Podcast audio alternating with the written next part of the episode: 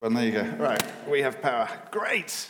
Well, it's awesome to walk in here this morning. I've been up at, at Leaking Alder Road, and it's always lovely to walk in and uh, see it's not leaking here, and to see the room full of people. So, uh, yeah, wonderful to see you. Um, we do need to know for next Saturday how many people are coming, so I know how many um, marrows to slaughter. so, uh, if you can sign up, that would be really helpful for that. Right, we are in the book of Revelation today. We're, we're doing a seven week series based around Jesus' words, messages, letters to seven churches in the province of Asia, as the Bible defines that, or as uh, the world defined it at that time. And today we're Revelation 2, verse 18. Today is quite a serious message. It's around the theme of idolatry and uh, things that Jesus has to say to the church at Thyatira uh, uh, about that. So, uh, Lord, give us grace to hear your words. Revelation chapter 2, verse 18. To the church, to the angel of the church in Thyatira writes, These are the words of the Son of God, whose eyes are like blazing fire and whose feet are like burnished bronze. I know your deeds, your love and faith, your service and perseverance, and that you are now doing more than you did at first. Nevertheless, I have this against you. You tolerate that woman Jezebel, who calls herself a prophet. By her teaching, she misleads my servants into sexual immorality and the eating of food sacrificed to idols. I have given her time to repent of her immorality, but she is unwilling. So I will cast her on her bed of suffering, and I will make those who commit adultery with her suffer intensely unless they repent of her ways. I will strike her children dead. Then all the churches will know that I am he who searches hearts and minds, and I will repay each of you according to your deeds. Now I say to the rest of you in Thyatira, to you who do not hold to her teaching and have not learned Satan's so called deep secrets, I will not impose any other burden on you except to hold on to what you have until I come. To the one who is victorious and does my will to the end, I will give authority over the nations. That one will rule them with an iron scepter and will dash them to pieces like pottery, just as I have received authority from my Father. I will also give that one the morning star. Whoever has ears, let them hear what the Spirit says to the churches. Now, one of the joys of uh, church life here at Gateway is that we often have people having babies.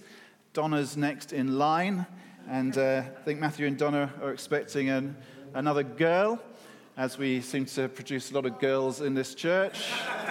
Sorry, Joel. Now you're hoping for a brother, another sister. It's all the way, it's all part of God sanctifying you, okay, mate? but uh, one thing I'm fairly sure, I don't know what, what Matthew and Donna plan to, to call their baby, but I am, would be willing to stake a large bet on it not being Jezebel. Jezebel is just not a name we choose for our kids. And uh, we'll see why that is as we go through this passage this morning. We're looking at seven messages, letters that Jesus gives to seven different churches, but which represent all churches in all ages. And this letter to the church in Thyatira is actually the longest of the seven.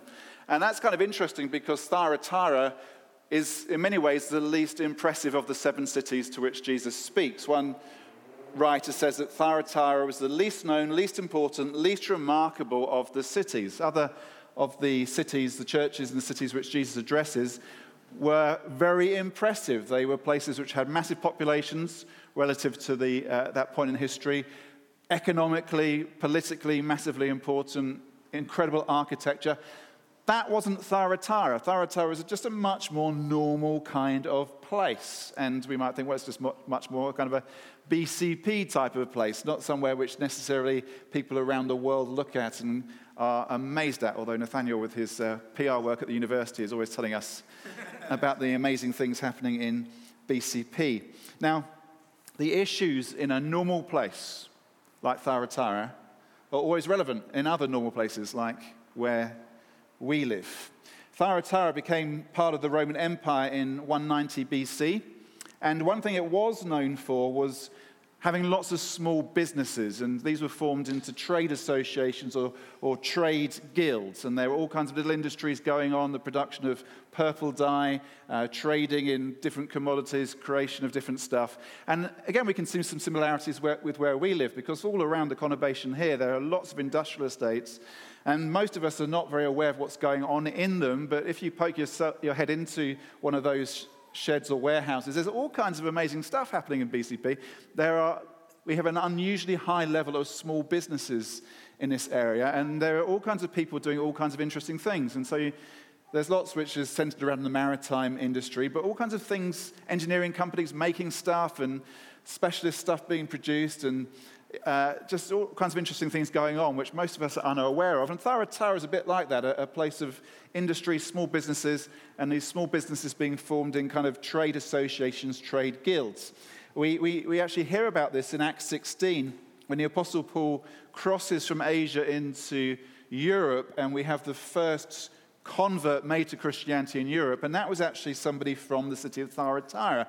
Acts 16, we read about Lydia, a dealer in purple cloth who the Apostle Paul meets in Philippi. She's the first person, even though she's from the province of Asia, she's the first person to respond to the gospel in Europe. Very significant moment. And she's a trader in purple cloth, something that Thyatira was known about. And these different trade guilds, trade associations would meet together and feast together, like we're going to do next Saturday. But as part of their feasting, they would offer sacrifices, worship to the god Apollo, the sun gods who was seen as being patron of trade in Thyatira. He was the one they would pray to in order to look for his blessing upon their businesses. And that was also then kind of mixed up with worship of the Roman emperor. Thyatira became part of the Roman Empire 190 BC, and the Roman emperor was seen as Apollo incarnate, Apollo, the son of Zeus, chief of the gods. Apollo the sun god, and the Roman emperor being Apollo made flesh. And so these trade guilds would meet, they'd feast, they'd talk about business, and they'd offer sacrifices to, the, to Apollo and to the emperor. And that historical context frames what Jesus then says to the church in Thyatira, the problems with the church. Now, there's nothing wrong with business. There's nothing wrong with trade in purple cloth or whatever else it might be. There's nothing wrong with engineering firms making specialist parts for boats in warehouses around BCP. There's nothing wrong with that, but there is a problem when that becomes mingled with a idolatrous approach, with a worship, a trust in something other than the living true God. And it's that which Jesus speaks into. And so Jesus introduces himself to this church and says, This is who I am. I am the Son of God. You're worshipping Apollo and the emperor, son of Zeus. I am the Son of God. Zeus, just a myth. I'm God's true Son. And Jesus says that he has eyes like blazing fire. What's that about? Well, it's symbolic of the way that Jesus sees through the lies of the idolatry which is infesting the city of Thyatira. Jesus sees through it. Jesus sees into people's hearts. And Jesus says he has feet like burnished bronze. What's that about? Well, the Roman Empire was like burnished bronze, strong, bestraddling the earth. Jesus says, I'm stronger than your emperor, and I'm more glorious than your Apollo. This is the choice. You're giving yourself to idolatrous worship of these false gods who can't save you. This is who I am, Son of God eyes like blazing fire, feet like burnished bronze. And the first thing that Jesus does then is to speak a word of commendation. He says, Church, Thyatiran church, you're doing so much well. You're full of love and faith and service and perseverance. And that's good. And their service and their perseverance flow out of their love and their faith. In church life, there are all kinds of ways in which all kinds of people serve. And there's all kinds of ways in which people persevere in faithful service. Why do we serve in church life? Why, why do people offer their time and their money and their efforts and their energies to serving in church life? You can do it legalistically, you can do it just out of a sense of duty, or you can do it because it comes from faith and love. And that seems to be true for these Thyatirans. They loved Jesus, And they had faith in Jesus. And that love and faith in Jesus and overflowed in love for one another. And so they were serving Jesus and serving one another and persevering in that, even though at times it was costly and difficult. And that's great, and that's what we need as well. And it's beautiful when we see that in church life love and faith, then overflowing in perseverance and service. If, if we're going to do what Nathaniel's just been talking about in terms of this building project we're going for at Alder Road, that's going to take real service, real perseverance. It's going to be costly. For some of us personally, it's going to be sacrificial costs to make it happen. Why would we do that? Well, again, we could do it legalistically. We could do it out of a sense of duty, obligation, or actually, we do it out of a sense of love and faith. We love Jesus. We love his people. We love what he's doing here. We've got a sense of vision for what Christ is doing through this church, and we want that to flourish. And so, yeah, we're going to serve, we're going to persevere, even if it costs, because we love it. We love Jesus, we love his people, we love what's happening here. And so, service and perseverance flow out of love and faith. And Jesus commends the church in Thyatira for that, and he would commend us for that. And that's good. Gateway Church, where you're serving and persevering out of love and faith. Well done. There's lots to commend about this church, but there's also a lot to be concerned about. And the concern that Jesus has is that they are compromising with idolatry. They've allowed false teaching to take root in the church, and they're compromising with idolatry. And that can happen. Beautiful, faithful congregations who somehow allow false teaching to come in, take root, and get swallowed up in a disastrous idolatry. And here in Thyatira, the whole story focuses around this person, Jezebel, the person we don't name our babies after. And uh, most people don't even know who, I'm sure wouldn't know who Jezebel was. I'm sure stop the average person on the street and say, Who was Jezebel? I'm sure nobody would have it. Most people wouldn't have a clue, but they know you shouldn't call your child Jezebel. You don't call your child Nero, you don't call your child Hitler, Stalin, or Jezebel. And sometimes when they're teething or when they're teens, you think you should have done, but you don't. It's just one of those names you don't call your kids.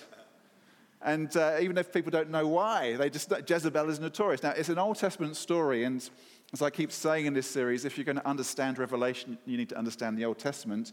And the story of Jezebel happens in the book of First Kings. There's a couple of verses which paint the picture. Ahab, who was king of Israel, not only considered it trivial to commit the sins of Jeroboam, son of Nebat, who up to that point had been the wickedest of Israel's kings, but he also married Jezebel, daughter of Ethbaal, king of the Sidonians, and began to serve Baal and worship him. There was never anyone like Ahab who sold himself to do evil in the eyes of the Lord, urged on by Jezebel, his wife. He behaved in the vilest manner by going after idols, like the Amorites the Lord drove out before Israel. Ahab and Jezebel stand for everything that goes wrong with God's people. False teaching that comes in right at the heart of the nation, the king and the queen, idolatry and a pursuit of evil. You see, Ahab, this kind of weak man who just pursues evil, urged on by his wife Jezebel. And that leads to judgment, ultimately, it leads to exile. The people of Israel taken from their land, taken as captives to Babylon. And that's why we don't call our babies Jezebel. Now, Jesus says there's a Jezebel in the church at Thyatira. And this Jezebel is leading the church into compromise, just as Jezebel urged Ahab into compromise and wickedness. And the words that Jesus uses here are stark. He says that the church is being led into immorality and idolatry and adultery. There's a, a fornication with false gods that's going on. And if that's not confronted and dealt with, it's going to lead to disaster, just as it led to disaster in the days of Ahab and Jezebel. We don't know who this Jezebel was in Thyatira, but it seems most likely that it's an actual person, someone who's got a strong, although false, kind of prophetic gift, someone who's obviously a very charismatic person, somebody who probably in our terminology today is probably a very controlling and manipulative person and has managed to seize authority in the church and bring false teaching in, which is leading to all this trouble. And one very practical question I ask as a, one of the elders in this church is where were the elders? Because one of the roles of the elders in the church is to safeguard the church against exactly this kind of thing happening. One of the things that Nathaniel and I and the other elders are called to do is actually make sure that false teaching doesn't take root in this church. And we're to guard the church against manipulative and controlling people who would bring false teaching in. So, where, where were the elders? So, another sermon, Jesus doesn't answer that question, but it's an interesting one. And it seems that what this Jezebel was doing was encouraging members of the church to keep on participating in these guilds, trade association feasts. It seems that she's kind of saying to them, You still keep doing that. It doesn't matter. It's not going to really affect you. It doesn't really mean anything. You can go and offer sacrifices to Apollo and the emperor. It doesn't really mean anything. It's all right. You can, you can have Jesus and you can have this. It's fine. And there's that compromise that's happening. It's a bit like the story of Israel and the golden calf. You remember the story? Moses leads the people of Israel out of slavery in Egypt into the wilderness. Moses goes up the mountain to meet with God. Suddenly, the people just go crazy. They make these golden calves and begin to worship them. And they're also kind of worshiping God at the same time. And it's like, we want to have the Lord, but we also want this thing which feels more tangible. And it seems that here in Thyatira, Jezebel was doing something similar. She was kind of saying, you can have Jesus, but you can keep going to your trade association, you keep going to your Masonic lodge, which is probably our closest kind of parallel. You can keep going there and keep offering your sacrifices and participating in that. And it doesn't matter because there isn't really any power there because Apollo isn't really real anyway. So it doesn't really matter. You just keep doing that, it's fine. And Jesus says, no. That just reflects a compromise which is going to be disastrous. And, and Jesus says, look, I've given Jezebel time to repent, and she hasn't. And that's a dangerous place to be. If, if we're in rebellion against God and God in His grace gives us time to repent and we don't, that's dangerous. And we might think that what's happening in Thyatira is just kind of it's just little, little local issues. But these little local difficulties have real consequence. You read on through the book of Revelation, you get to Revelation 18, and the Lord speaks about how he's going to bring judgment upon Babylon, Babylon, the city to which the exiles from Israel were carried, but Babylon representing all human rebellion against God, all human and spiritual power that opposes God. And Jesus says in Revelation 18, Babylon will fall. It's not just a TV series or whatever it is. Babylon will fall. And there in Revelation 18, Jesus gives a list of the things which are going to fall. The dealers in purple and gold and wood and all the other stuff. Their trade is going to cease. Why? Because business is bad? No.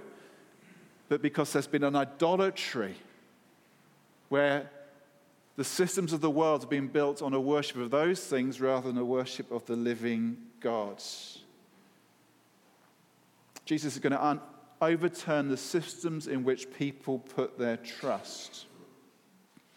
And, and we've seen recently how fragile our systems are, the things in which we just routinely put our trust. We've seen it just in the last week with extraordinary rises in gas prices. My gas supplier went bust, maybe yours has as well. And what we've seen at the petrol pumps, where there's a shortage of tanker drivers, and suddenly there's no fuel, and the queues and the fights. And we saw it a few months ago when that massive container ship got stuck in the Suez Canal. And even now, still, there's, the global supply chain hasn't caught up. The logistics are still out of whack because shipping containers aren't where they're meant to be. And we see all these systems which we thought were so robust and reliable, and we didn't even think about because we thought they were robust and reliable, actually are fragile. You have 17,000 fewer people taking HGV tests, as happened last year in the UK, than normal. And suddenly there's not enough truck drivers system is fragile. And when anybody in the government says, don't panic, we know that's the cue to panic. That is a moment to rush out, get in a queue, and start punching people. don't panic leads to panic. now, what Jesus says is that Jezebel, Babylon, idolatry will be brought to panic. Jesus says he's the one who searches hearts and minds. He's got those blazing eyes. He is the one who's going to separate what is true from what is false. And in Thyatira, the church is in danger of selling itself to what is false rather than holding on to what is true. But then Jesus also says to those of you who haven't compromised, to those of you who are faithful, He's not going to, not going to put any burden upon you. Just hold to the truth. That's all He asks. And it seems here that Jesus is referencing what happened in the book of Acts, Acts 15. There were trouble and division in the early churches, centering really around people who were ethnically Jewish and those who weren't Jewish, and working out how this now becomes one new thing with Jew and Gentile together. How does this operate? And in Acts 15, we read about what's called the Council of Jerusalem, where the apostles and elders got together and worked out how Jews and Gentiles are meant to live in harmony in the church. And they just say there's just a few things we need you to do. Acts 15 28, it seemed good to the Holy Spirit and to us not to burden you with anything beyond the following requirements. You're to abstain from food sacrificed to idols. Now, that's exactly the same thing which Jesus then says to this church in Thyatira. I'm not going to burden you with much. Just don't compromise with idolatry. That's all that's being asked. Don't compromise with idolatry. Compromise in the end leads to panic and exile and disaster. Don't compromise with idolatry. Instead, stay faithful, and if you do, there's a great reward. To the one who is victorious and does my will to the end, I will give authority over the nations. That one will rule them with an iron scepter and will dash them to pieces like pottery. Just as I have received authority from my Father, I will also give that one the morning star. Now, Jesus here is referencing Psalm 2. Psalm 2 is the great messianic psalm which speaks about the Lord's power, describes how the nations, the kings of the earth, have this pretense of power and authority, but the Messiah, the Lord, is going to smash that authority as an iron scepter smashes pottery. And Jesus says here that those who stay faithful are going to share in his rule. There's the pretense of earthly rule, or you can share in the rule, the true rule of the Messiah of Jesus. He also says that those who stay faithful will be given the morning star. The Roman emperors claimed to be descended from Venus, the morning star. We know Venus. You can go and see Venus in the sky, the morning star. But the Romans, Roman and Greek mythology, not just a star physically, but a, a goddess, and the emperors claimed to be descended from Venus. So this descended from Venus, and Apollo made flesh. And Jesus says, No, I am the true morning star. Christ is the true ruler. He is the truly glorious one, and the faithful will share with him in all that he is and all that he has. And so the choice that Jesus is giving to these people, to the Thyatirans and to us, is why waste your life on trinkets when you can have treasure?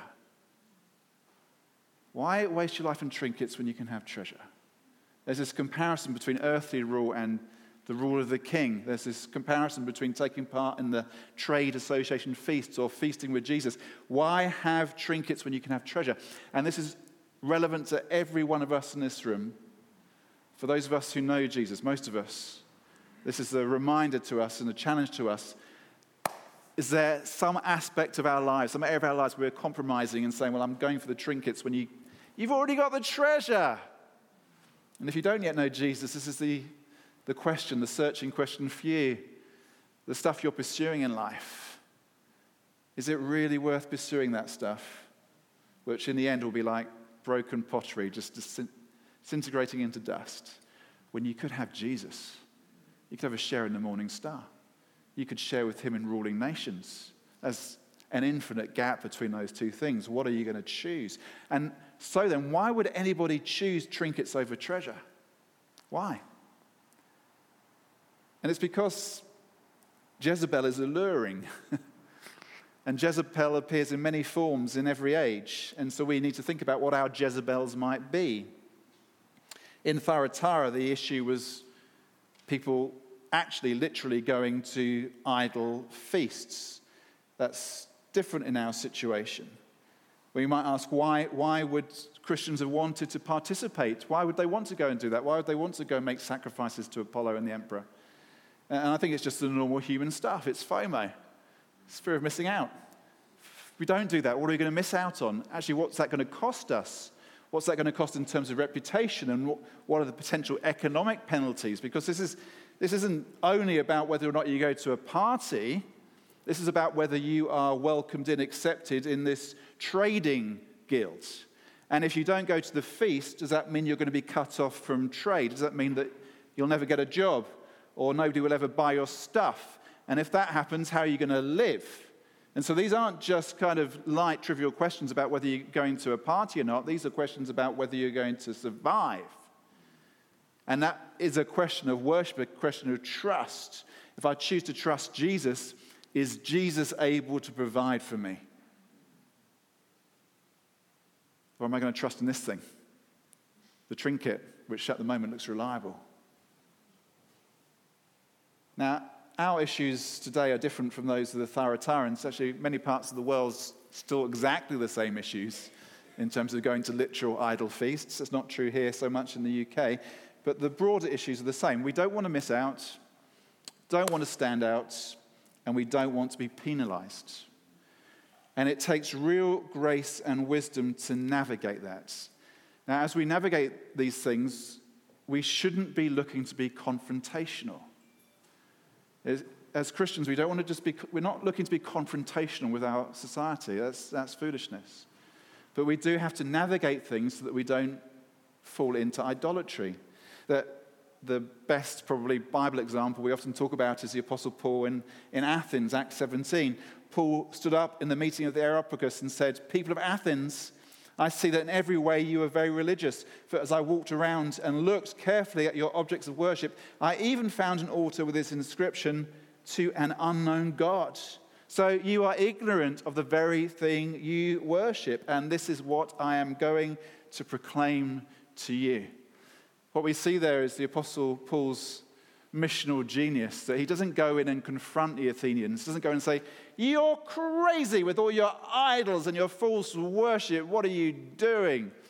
He's, he's clever, he's wise, he's winsome, he's gracious. He goes, I see that you're, you're sincere in your worship, but I can also see that you're just missing it. Let me help you see the truth.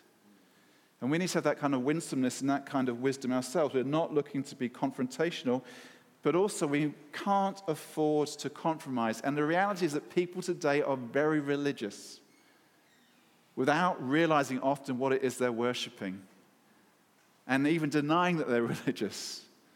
But the evidence of their religiosity is plain when your eyes are opened. Now, at the risk of offending all kinds of people, let me give some examples of what some of these idols could be in our, in our, in our point in history. The first one, probably the most obvious one at our current moment in history, is around sexuality and gender. That is an idol. When, as has happened the other week, one of the leaders of one of our major political parties says, It is not right to say only women have a cervix. That's idolatry. Now, it's scientifically crazy. It kind of undermines the whole scientific basis on which our society is meant to stand. But it's, it's, uh, it's an idolatrous position to say that it's not right to say that only women have a cervix.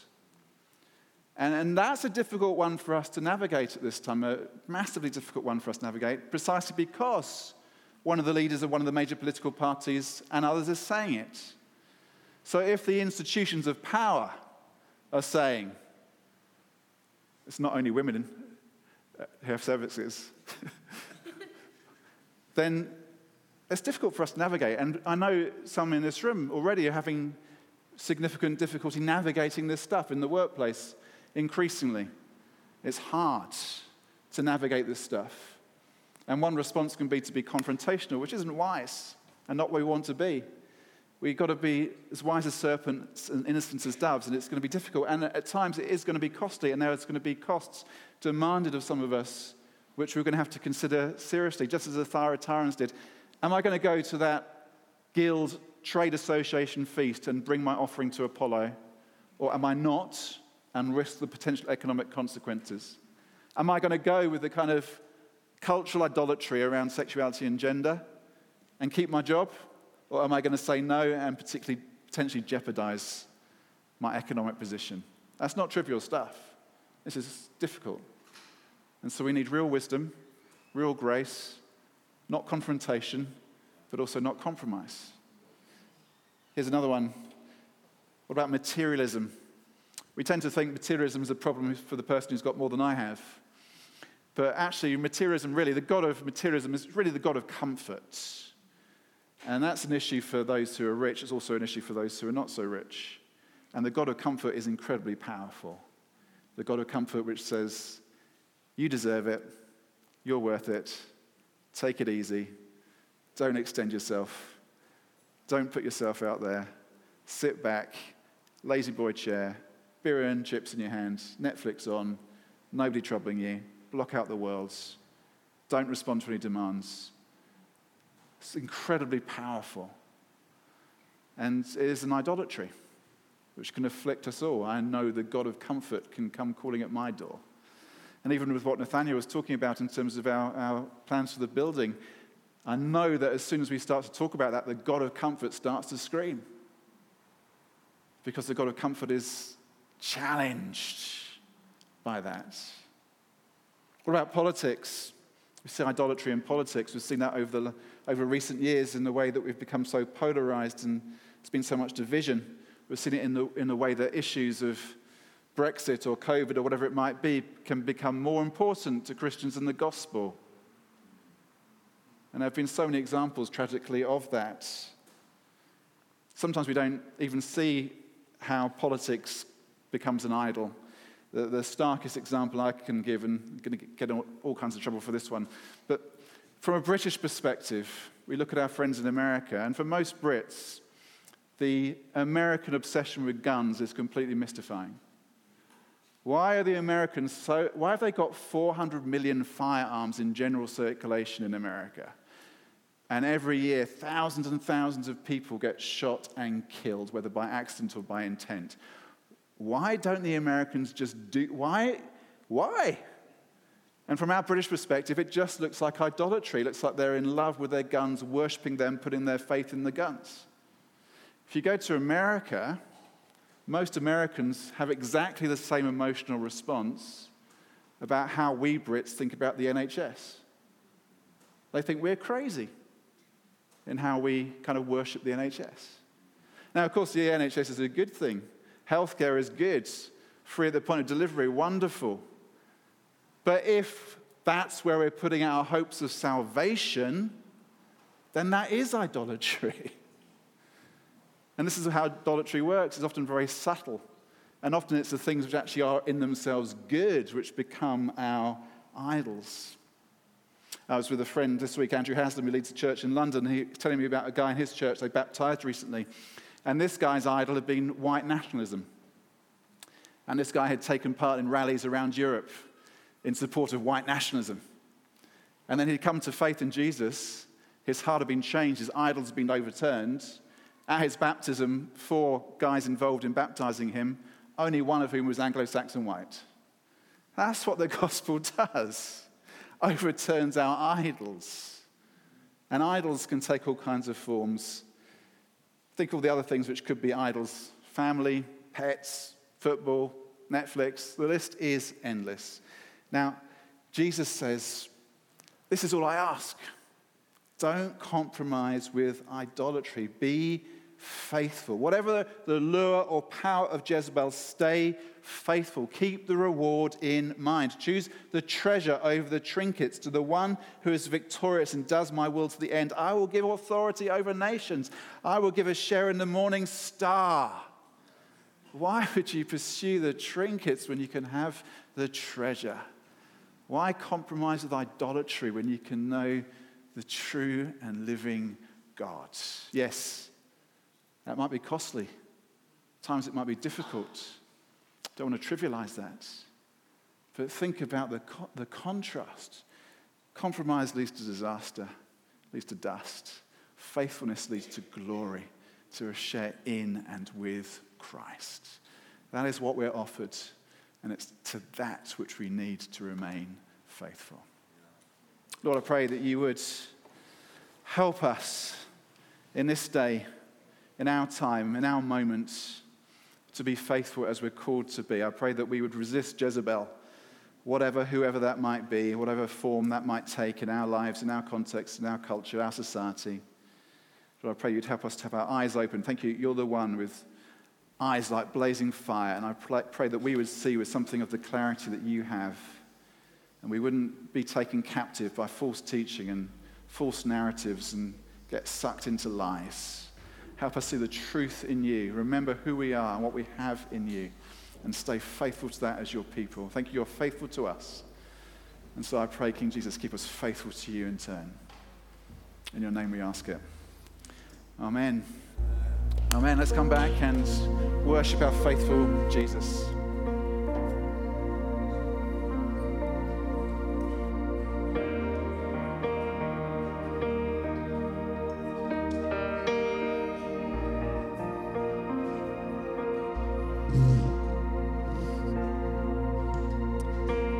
We're just going to stand as we respond. Amen.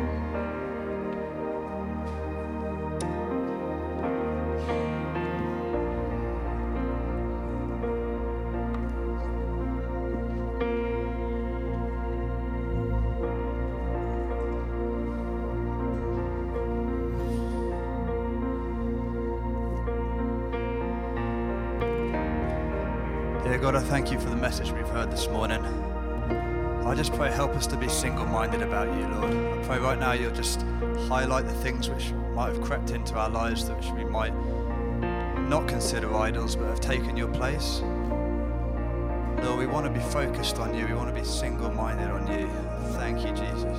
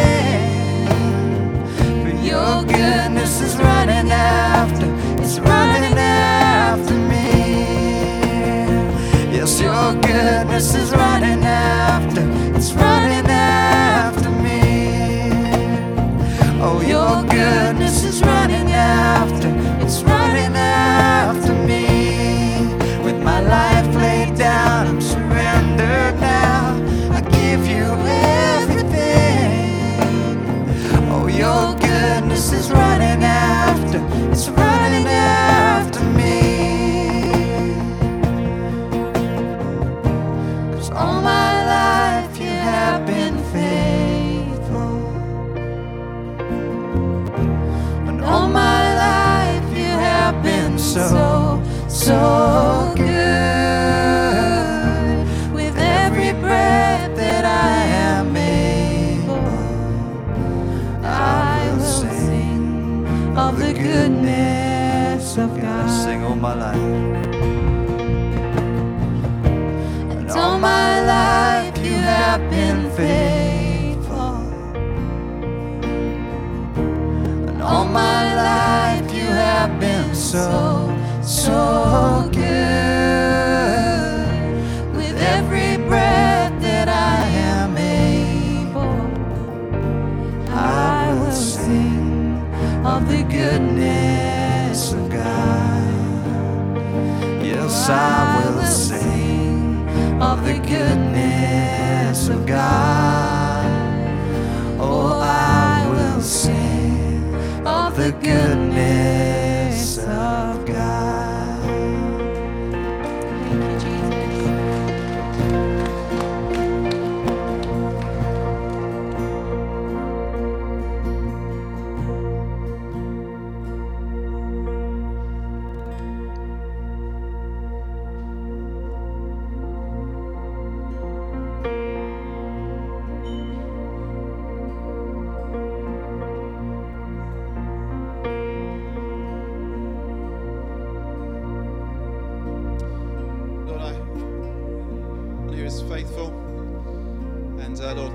Lord, that so many of us in, room, in this room can speak of your faithfulness to us through all kinds of situations. So I pray for us in those situations which are costly, difficult, where we're facing things where we think, what is this going to cost me?